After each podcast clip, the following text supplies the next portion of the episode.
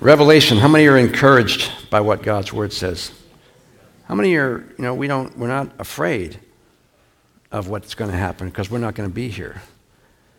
But we are fearful for those that will be here. And that's why we, uh, that's why we're studying it. And that's why we want to have a burden for those who don't know the Lord. Well, last week we finished up chapter 10, which is chapter 10 and half of chapter 11. It's an intermission between the sixth and seventh trumpet. It's another vision that John receives while he's back on earth. He's not in heaven, but now he's on earth. And we ended it with John taking the scroll and eating it, making it sweet in his mouth, but turning his stomach sour. And we mentioned last week that the Word of God is both sweet and sour. It contains blessing as well as judgment. And we just can't pick and choose what we like and discard the rest. I heard someone say that God's Word is not a buffet. It's everything that's in it is applicable to us. You know, how much would our kids love it if we only gave them sweets and candy, but never veggies and protein? We'd be the bad parent, right? If we did that. They would love it, but our parenting would be would leave a lot to be desired. We ended with saying preachers can't give you just what you want to hear, but what you need to hear.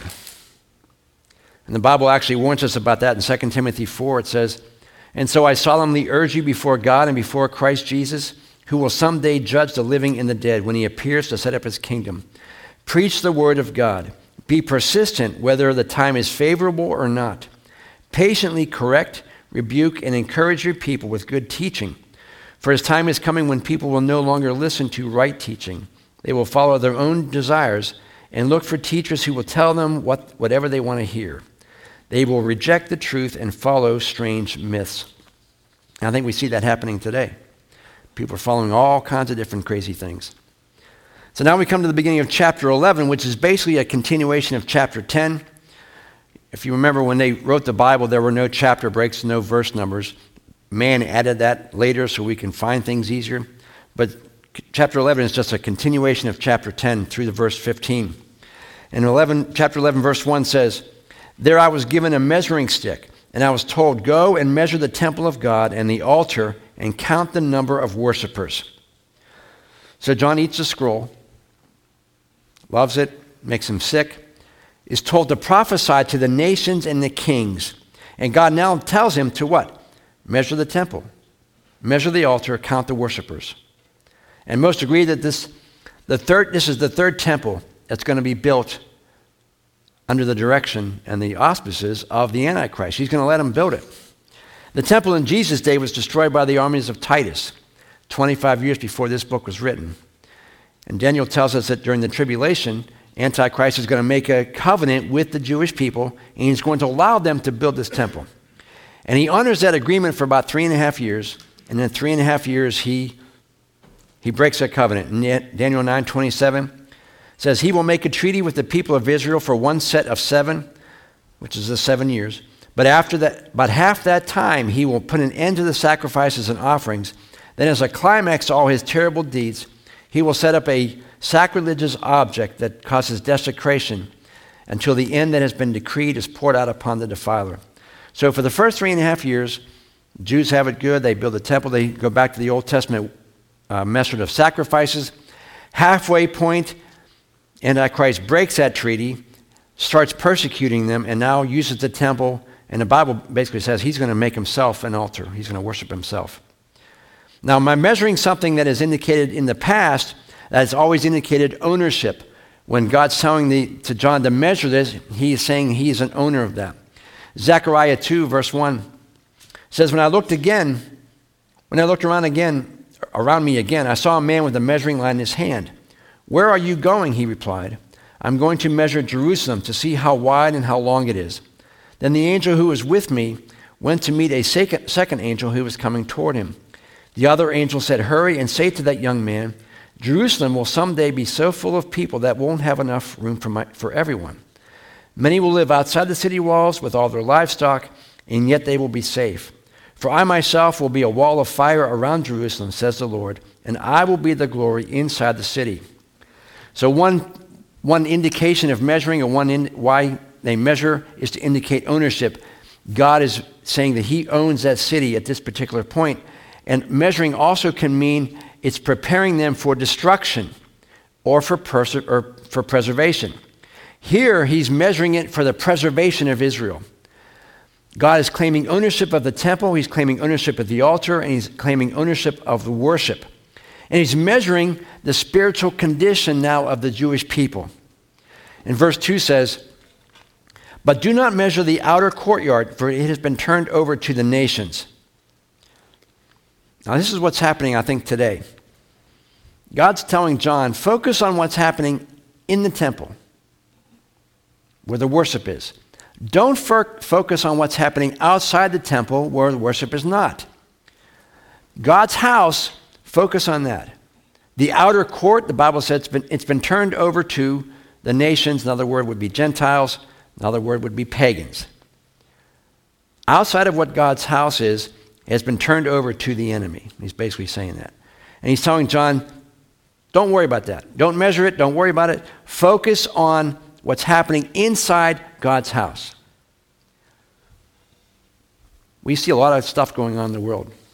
And it's easy to get our attention drawn on all that stuff to the point where we take our mind off of what God wants to do in here and in our life. Now, it doesn't mean we, we live in ignorance, but when the world's going crazy, it's easy to take your eyes off of Christ and look at what's happening in the world. Every time you read a newscast or see something on TV, the enemy wants to take your mind off of what God wants to do, what God is going to do, and mostly that this is nothing new. God told us this stuff was going to happen. So we should not be surprised at it happening. We're talking about walking on water on Wednesday night. And what happened? As soon as Peter took his eyes off of Jesus, he sank. Storm was still going on. He could have completed it had he kept his eyes on the Lord. And a lot of times when we get distracted by the things in the world, we get our mind off of Jesus and we start sinking into what the world does. And we want to become like the world. We want to retaliate. We want to make things better. We want to change stuff. And a lot of times that involves having negative attitudes towards people and towards things. And God says, no, focus on what the Lord's doing in the church, what God wants calling you to do. Don't worry about what's happening outside. There's nothing we can do to change it, anyways, other than pray for it. So keep your focus on the Lord. Verse 2 goes on and says, Don't measure the courtyard, it's been turned over to the nations. They will trample the holy city for 42 months. In other words, the Gentiles are now going to persecute the Jewish people for 42 months. That's what, three and a half years, the second half of the tribulation. And mostly because as he's measuring their spiritual condition, what's he saying? Their rejection of Christ is causing, God's causing the, uh, the Gentiles to now persecute the Jews because of the immoral practices that they're doing. So, this three and a half years we're talking about is actually the second half of the tribulation. And it's just as the verse we read in Daniel says and we read earlier that he's going to let the enemy have his way for the last three and a half years. He's going to persecute the Jews. He's going to try to, to destroy them because of their immoral behavior, the rejection of the Messiah. And this is going to go on for a long time, for the three and a half years. And then verse 3 says, And I will give power to my two witnesses, and they will be clothed in sackcloth and will prophesy during those 100 or 1260 days. Again, 42 months, 1260, that's all three and a half years. So these guys, these two witnesses, are going to prophesy for as long as God allows them to prophesy in the last half of the, the three and a half years. He's going to prophesy getting people to come to Christ. Now, this is kind of the similar thing that happened with John the Baptist. John the Baptist came, what? He came in sackcloth. He came to herald the coming of Jesus before he came. These two, these two are coming in sackcloth, and they're to herald the second coming of Christ. They're to, you know, obviously get people to get saved. They're preaching the gospel. They're telling people Jesus is coming again, just like John the Baptist does. He said, There's someone coming after me greater than me. These two witnesses are saying, There's someone coming after us greater than us. They are talking about the further judgments that God is going to bring before Jesus comes back. They're not taking any pleasure in announcing these judgments. You know, believers, we don't take any pleasure in telling unbelievers what's going to happen. The Bible even says that God takes no pleasure in the death of the wicked. But we should be mourning for those that we know are going to go through it. And that's the attitude the two witnesses have. Rather than being judgmental, they're trying to tell them what's coming and to be prepared and to get saved through them. When we talk to people about Christ, we share Christ out of our broken heart, not as one pointing a finger at them, because they don't know. The Bible says that the enemy has blinded the minds of unbelievers so they can't see the truth. Can you remember back to when you were an unbeliever? When people talked to you about the Lord? What was your reaction? You didn't know. You were, you were blinded to the truth until God turned the light bulb on. Remember that when you're talking to people, that they really, you're talking Greek to them. When you're talking about things of God, they don't understand like, like Christians do. And when we pray, we pray that God is able to break through that. We pray that God removes the blinders from their eyes so that the Word of God gets in and they're able to understand it. I was listening to a sermon the other day that I never really thought about this. And we've mentioned it before that, you know, today's the day of salvation. You can't get saved whenever you want to get saved. The Bible says no one comes to God unless the Father draws them. So when you are being drawn by God, that is your opportunity to come to Christ. That means if you're thinking about God at any particular moment, that's God making you do it. God giving you an opportunity to get saved. The Bible says, My spirit will not always strive with men. In other words, God's going to draw you and draw you and draw you. But there's going to come a time where God says, I'm done. I'm not drawing them anymore. We call that the unpardonable sin. You can't get saved unless God draws you. It's not the sin that keeps you away, it's your unbelief that keeps you away. So if you're thinking about getting saved, you're really contemplating it, and you think, well, you know what, I'll do it at Easter. No, do it today. Because you may not, A, may not be here Easter, and B, God may not be drawing you on Easter. Something may come up that keep you away from church on Easter, or whatever the case may be. But the only time you can actually come to Christ is when God is drawing you. And you don't have infinite number of times to do that. The Bible says God is long suffering, not wanting any to perish, but there is coming a time where God says, okay, that's, you know, I'm drawing them enough, no more. We share Christ out of our broken heart because we want people to be saved.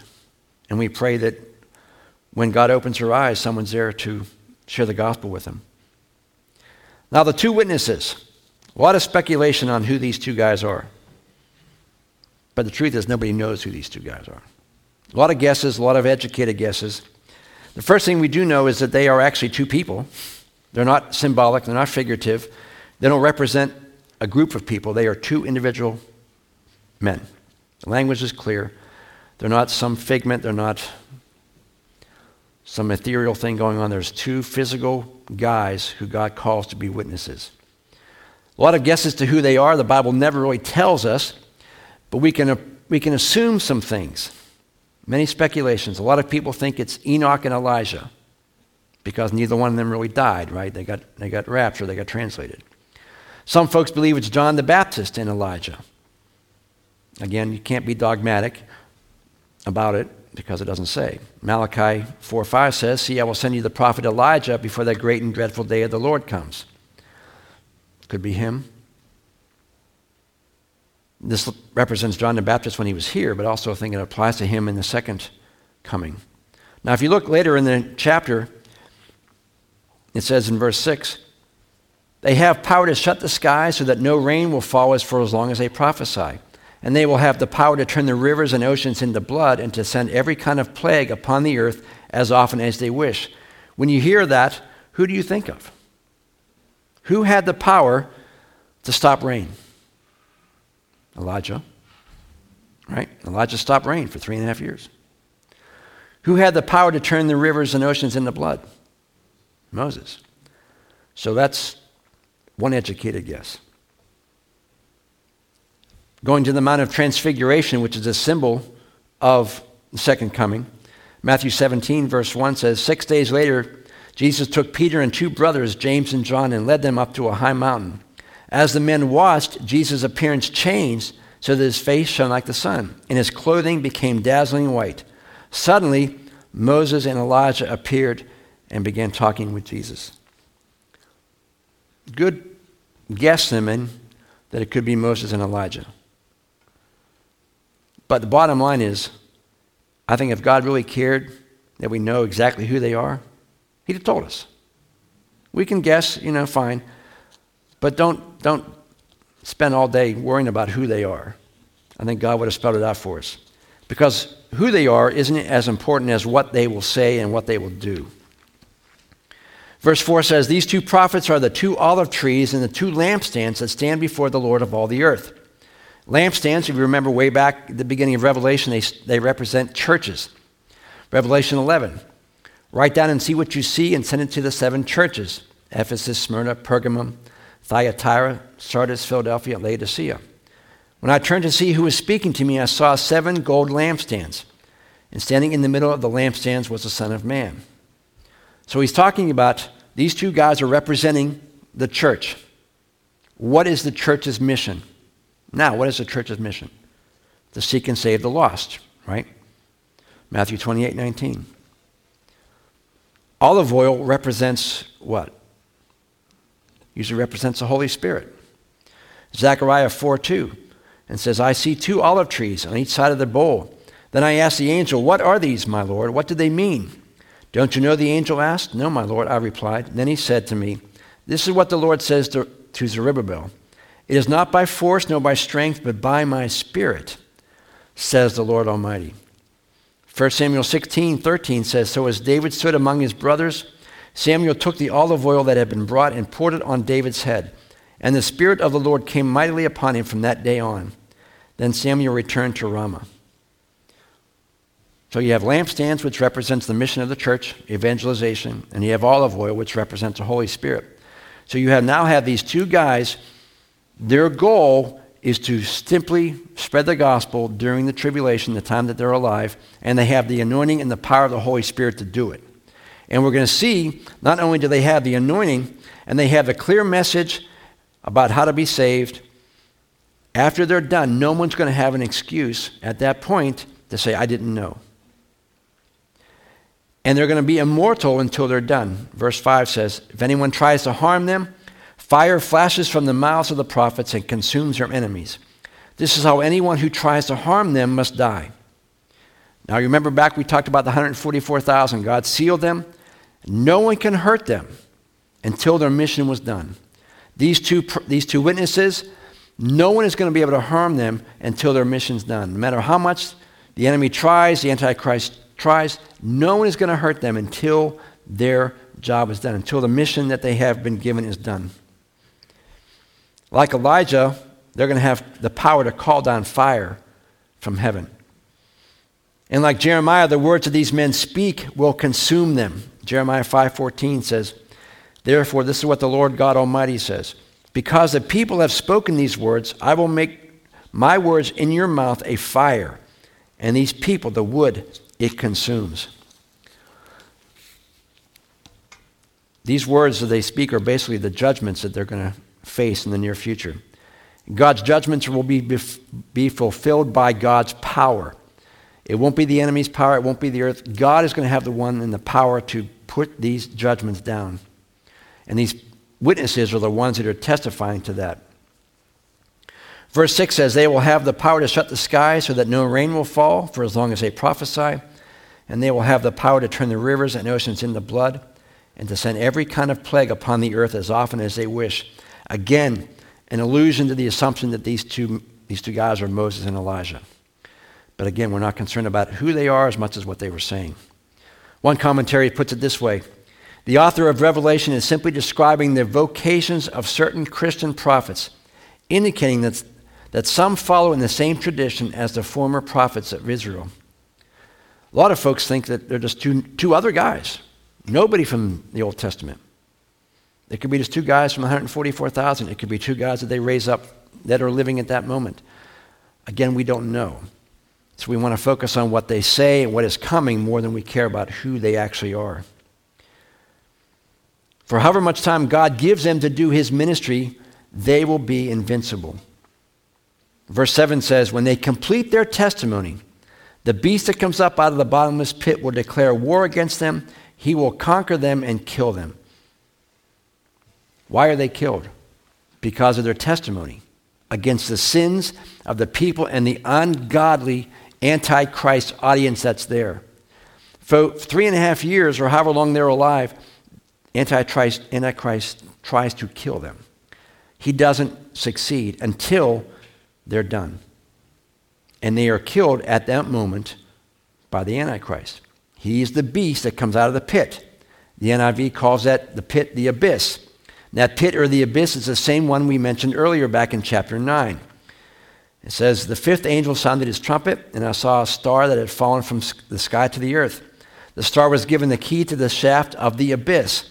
When he opened the abyss, smoke rose from it like smoke from a gigantic furnace. So the figure here is of a demonic nature. The same verse that we used in chapter 13 when we talk about the Antichrist. So the Antichrist is the one who kills these two witnesses. Chapter 13, verse 1. It says, And I saw a beast coming out of the sea. He had ten horns, seven heads, and ten crowns on his horns, and on each one head, a, on each head was a blasphemous name. This is identified by the as the Antichrist by most commentaries. He's able to kill the two witnesses, but only after their mission is completed, not before. You think God is sovereign over the affairs, and the enemy can only do what God allows him to do, both in Revelation as well as today. How many know that the enemy only has power that God gives him today? He has power, but only what God gives him. And it, we talked about this earlier. God's people doing God's will, God's way, are immortal until our work is done. That means if we've done that our life, that when we die, whenever that is, our work's been completed. Now that's scary, but it's comforting. Sometimes we look at someone who dies in a premature death we think, God's word says their work has been completed. We think that their work is to go on, but God says, no, it's done. Time to go home.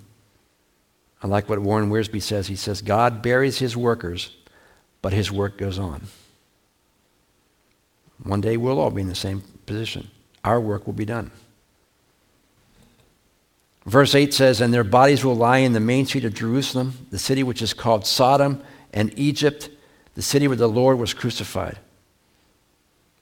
Going back to what we talked about, how the Jews are being judged because of their immoral character, immoral actions. This verse is saying that Jerusalem, God's calling it Sodom. He's not calling it Jerusalem anymore, he's calling it Sodom and Egypt. So their bodies are laying in the physical city of Jerusalem. But the city itself has been given over to sin and being, being given over to slaves of sin. Isaiah said, that, said this to the people of Jerusalem because of their moral decline, just before they were taken away captivity. He says, Hear the word of the Lord, you rulers of Sodom. Listen to the law of our God, you people of Gomorrah. He's talking to people in Jerusalem, but he's telling them they're living like the people of Sodom and Gomorrah. Sodom represented sin, Egypt represented slavery.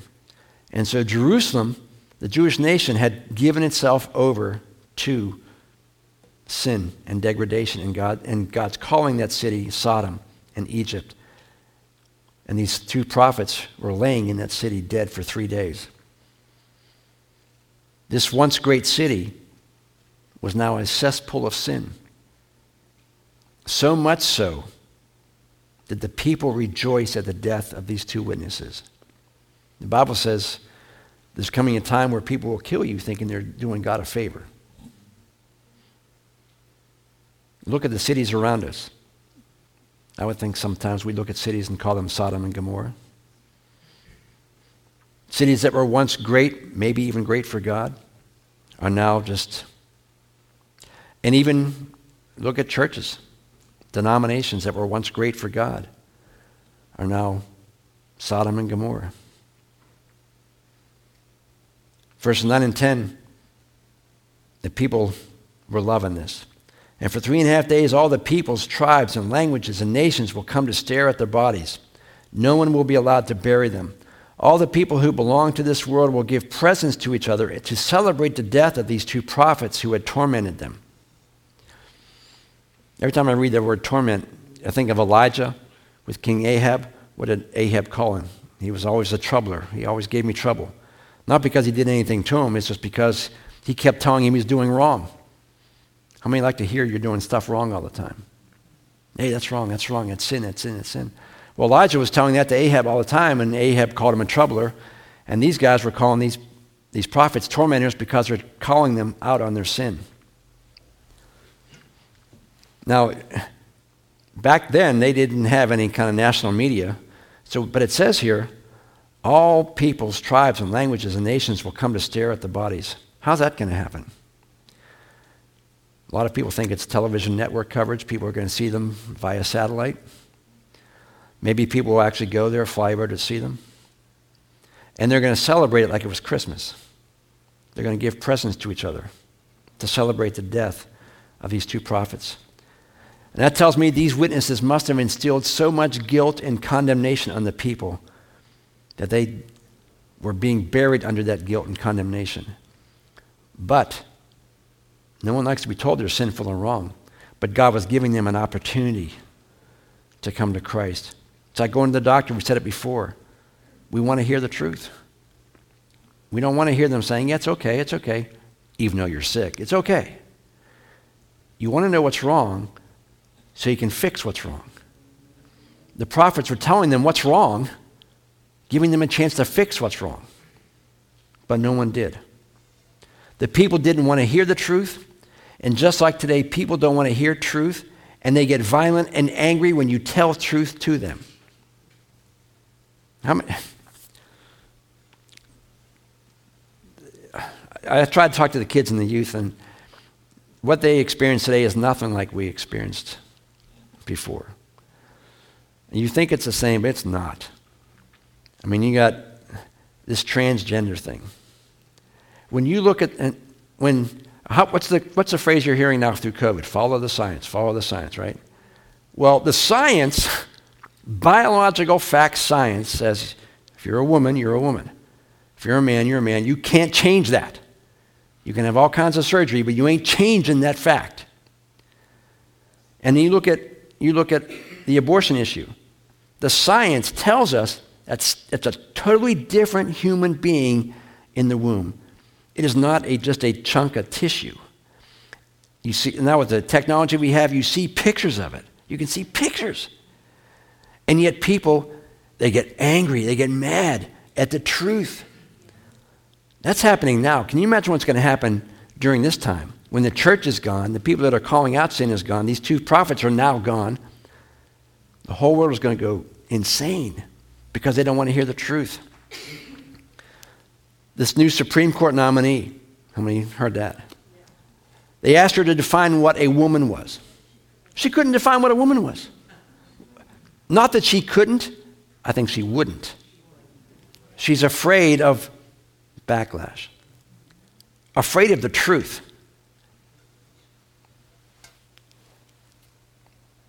This will be such a big deal that people will think that they won. These two guys are dead. These two witnesses are dead. We can just keep on living like we want to live. Hallelujah, they're gone. The troublers are gone. The people that tormented me are gone. Let's have a party and celebrate that. We can live how we want to live now. No one confronting us with our sin. I was telling the kids today, I said, you know, we're talking about getting a job and all that responsibility stuff. And I said, you know, when you're 18, you, you know, you, you can go, you can leave. And you're like, yeah, I'm going to leave.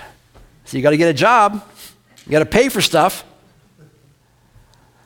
Everybody wants, to, you know, when you're young, you want to move someplace else. You want to just get out from mom and dad. Until you get out and you realize how bad the world is and you want to go back. And mom and dad lock the door from the inside so you can't come back in.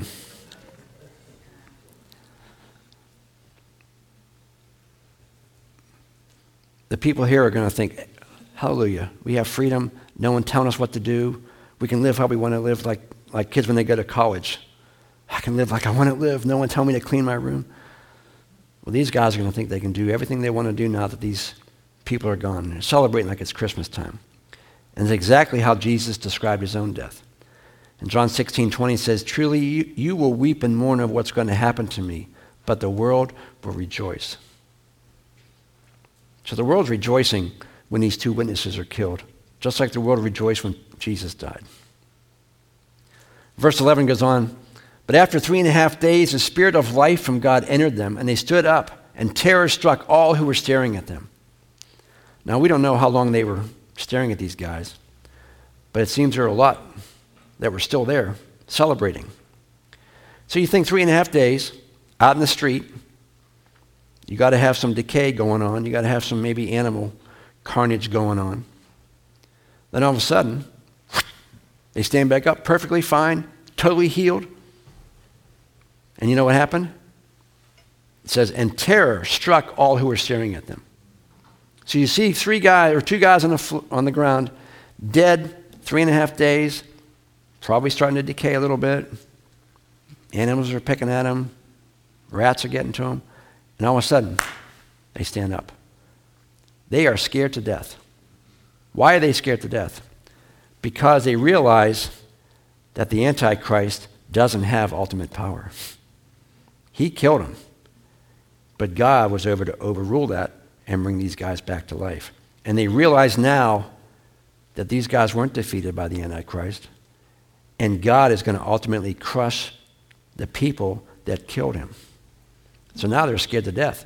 They killed these guys. They realize that God brought him back to life again and said everything that these guys said is going to come true, so now they're naturally terrified. Antichrist's victory was short, and the people now realize that there's no, they have no match for the power of God. And to put an exclamation point on that thing, verse 12 says, Then a loud voice from heaven shouted, Come up here. And they rose to heaven in a cloud as their enemies watched. We don't know if any got saved because of that. It doesn't say. Did they remember what these two witnesses said to them? I don't know. Maybe they realized they didn't listen. They don't, they don't know what to do next. And the only thing that's coming their way is judgment. Even today, people doubt the resurrection of Christ. But in this time, there's, there's going to be no doubt of these two witnesses' resurrection and their ascension in heaven. And it seems like everybody who was around them heard that shout from heaven. Again, reminding them God is sovereign and that God approved of what these two witnesses said. Just like Jesus' resurrection was proof that everything he did was true, God validated his life by resurrection. God validated these two witnesses by resurrecting them as well. Verse 13 says, In the same hour there was a terrible earthquake that destroyed a tenth of the city. 7,000 people died in that earthquake, and everyone who did not die was terrified and gave glory to the God of heaven. If you remember, Jesus had an earthquake just following his resurrection, right? Matthew 28, 19, or 28, 1. Early on Sunday morning, as a new, as a new day dawned, Mary Magdalene and the other Mary went out to see the tomb. Suddenly, there was a great, a great earthquake. Now, this earthquake in Revelation was enough to destroy one tenth of the city, and 7,000 people died. But now, out of that terror, and where they saw God pour that judgment out, it appears that some of them repented. Some of them actually, it sunk. It got into their spirit. So, yeah, there is hope for those who are going through the tribulation. God wants everyone to repent. And you have some that do, and you have some that don't. And you're going to see later on in Revelation that many didn't. And the Bible says the road to heaven is narrow, few find it. Road to destruction is wide, many find it. So even during, during the Revelation time, the majority of people are not going to come to Christ. It's likely that those who did not repent here will become, who did repent here, will become martyrs. Because if they know the Bible and they're being taught by these two witnesses, they know not to take the mark. And so what happens in Revelation 13 15? It says, He was permitted to give life to the statue, this is the Antichrist, so he could speak. Then the statue commanded that anyone refusing to worship it must die. So if these guys are truly Christians, they know they can't worship the statue. Antichrist says, well, they got to die. And he required everyone, great and small, rich or poor, slave and free, to be given a mark on the right hand or on the forehead. And no one could buy or sell anything without that mark. So again, if, they're, if they get saved there and they know what God's word says, don't worship the statue, you're going to die. Don't take the mark, you're going to starve to death. So we figure that if they repented then, they're going to be martyrs during this time.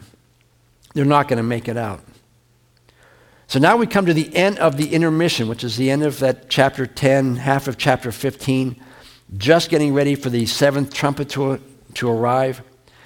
We had the first terror, or the first woe, which is at the fifth trumpet. Revelation 9:12 says, "The first terror is past, but look, more terrors are coming." And then we have the intermission, the first intermission, sixth trumpet.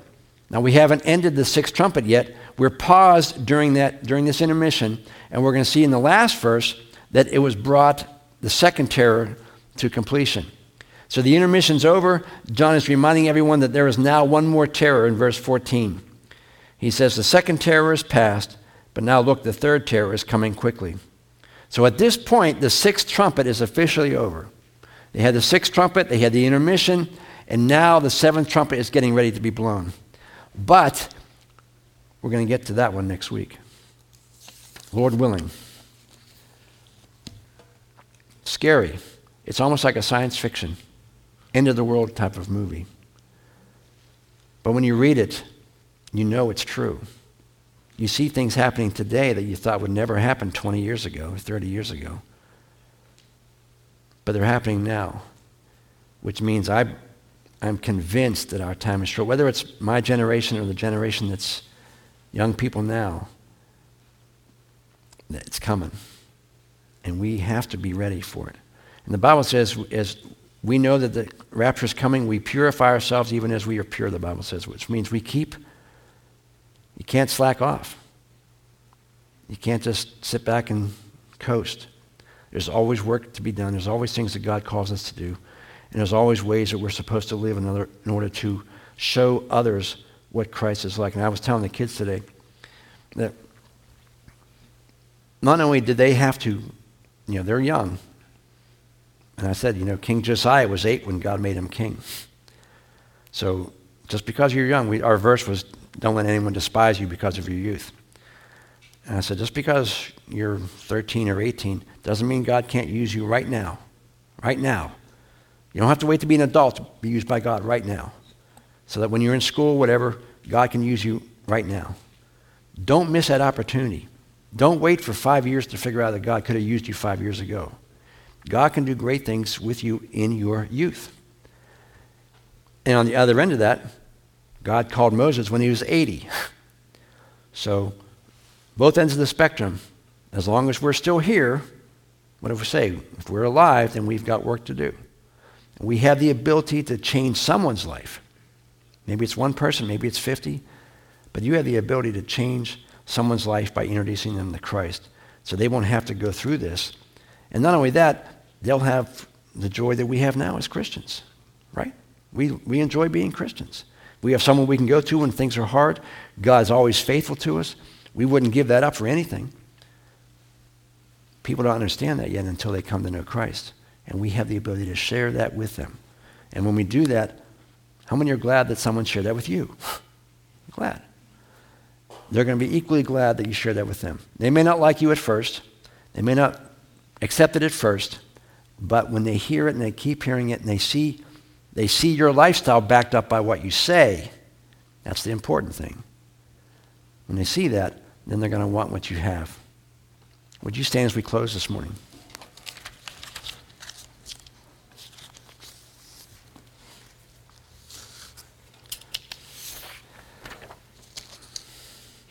Resurrection Day is coming. Hallelujah. If it weren't for Resurrection Day, none of us should be here, would be here. Or if we would, it'd be futile, the Bible says. I'm just so excited for what God's doing. And the more we intercede, the more we pray, I believe the more God's going to do. The word says God does nothing except by prayer. I've heard several examples of all the things that God wants to do. But you have to ask. What the Bible says, you have not because you ask not. Now he says, when you ask, you don't use these things for selfish means. You use them because you want the glory of God to be seen. Prayer doesn't change God's mind. Prayer just allows God to release what he's already got for you. We know the Bible says God wants all to be saved. We know that God says he's our provider. We know that God says he's our reconciler. And the Bible says we are to be persistent in prayer, persistent in our understanding of God's word. And the more that we do that, now the Bible says there's not going to be one big great revival until the revelation time, but I think God can break out little revivals until then. And I think that's what God wants to do here. But revival doesn't start in a church, it starts in a person. Each person. Pray, Lord, revive me. Revive me. Then the next person prays, revive me. Then the third person says, revive me. And then what happens? Revival breaks out. And God can do tremendous things as we pray and believe. So let's do that. Father, thank you. Thank you for saving us, Lord. You were long suffering with us. You were long suffering with us. You were persistent, and people prayed for us persistently, and we are grateful for both the prayers and we're thankful for your long suffering. But now we're on the other end of that, Father, and we pray and we intercede for those we know who don't know you. Pray, Father, we pray that you would get into their life and you would save them in Jesus' name. We pray that the power of God would fall in each one of our lives personally, that you would revive us, that you would continue, as Romans says, renew my mind. Give me the mind of Christ, Colossians. Give me your mind. Give me your heart. Revive me. If no one else is revived, Lord, revive me. Revive each one of us here, Lord. Our heart's desire is to honor you, to be about your will. And we pray that you would give us that opportunity. We pray that you would send people to us, send us to people, allow us to have divine appointments. So it set those up for us. That the Holy Spirit equip us for those times with holy boldness and the Word of God ready on the tip of our tongue that you put there so we're able to talk to people about you. Help us to be effective in the work of the kingdom. When our time is gone, Lord, that's all we're going to take with us. So we want to use everything we have now. So when that time comes, Father, we have spent it all. Our time, our efforts, whatever resources we have. We don't want to leave anything behind. We want to put all of our effort into it. Because the time we spend there, Lord, is a lot longer than we're going to spend here. And we want to store up for ourselves treasures in heaven. So, Father, I pray your blessings upon each person here today. Allow each one of us to experience that, that inner revival. That God, you put that excitement in us that we just can't wait to read what your word says. We just can't wait to take time to pray.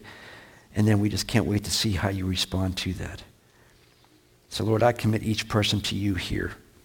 Fill us, use us, and allow us to see the power of God working in response to our faith and prayers. The Bible says it's through faith and patience that we see God work. So, Lord, give us both of those. We have faith. Sometimes we don't have patience. Help us to have both. And when we have both, we will see the power of God working. So, Lord, we ask all these things for your sake, honor, and glory. And it's in Jesus' name we pray. And everyone said, Amen. Amen. Amen. God bless you. Have a great week. See you Wednesday night. Maybe not see you.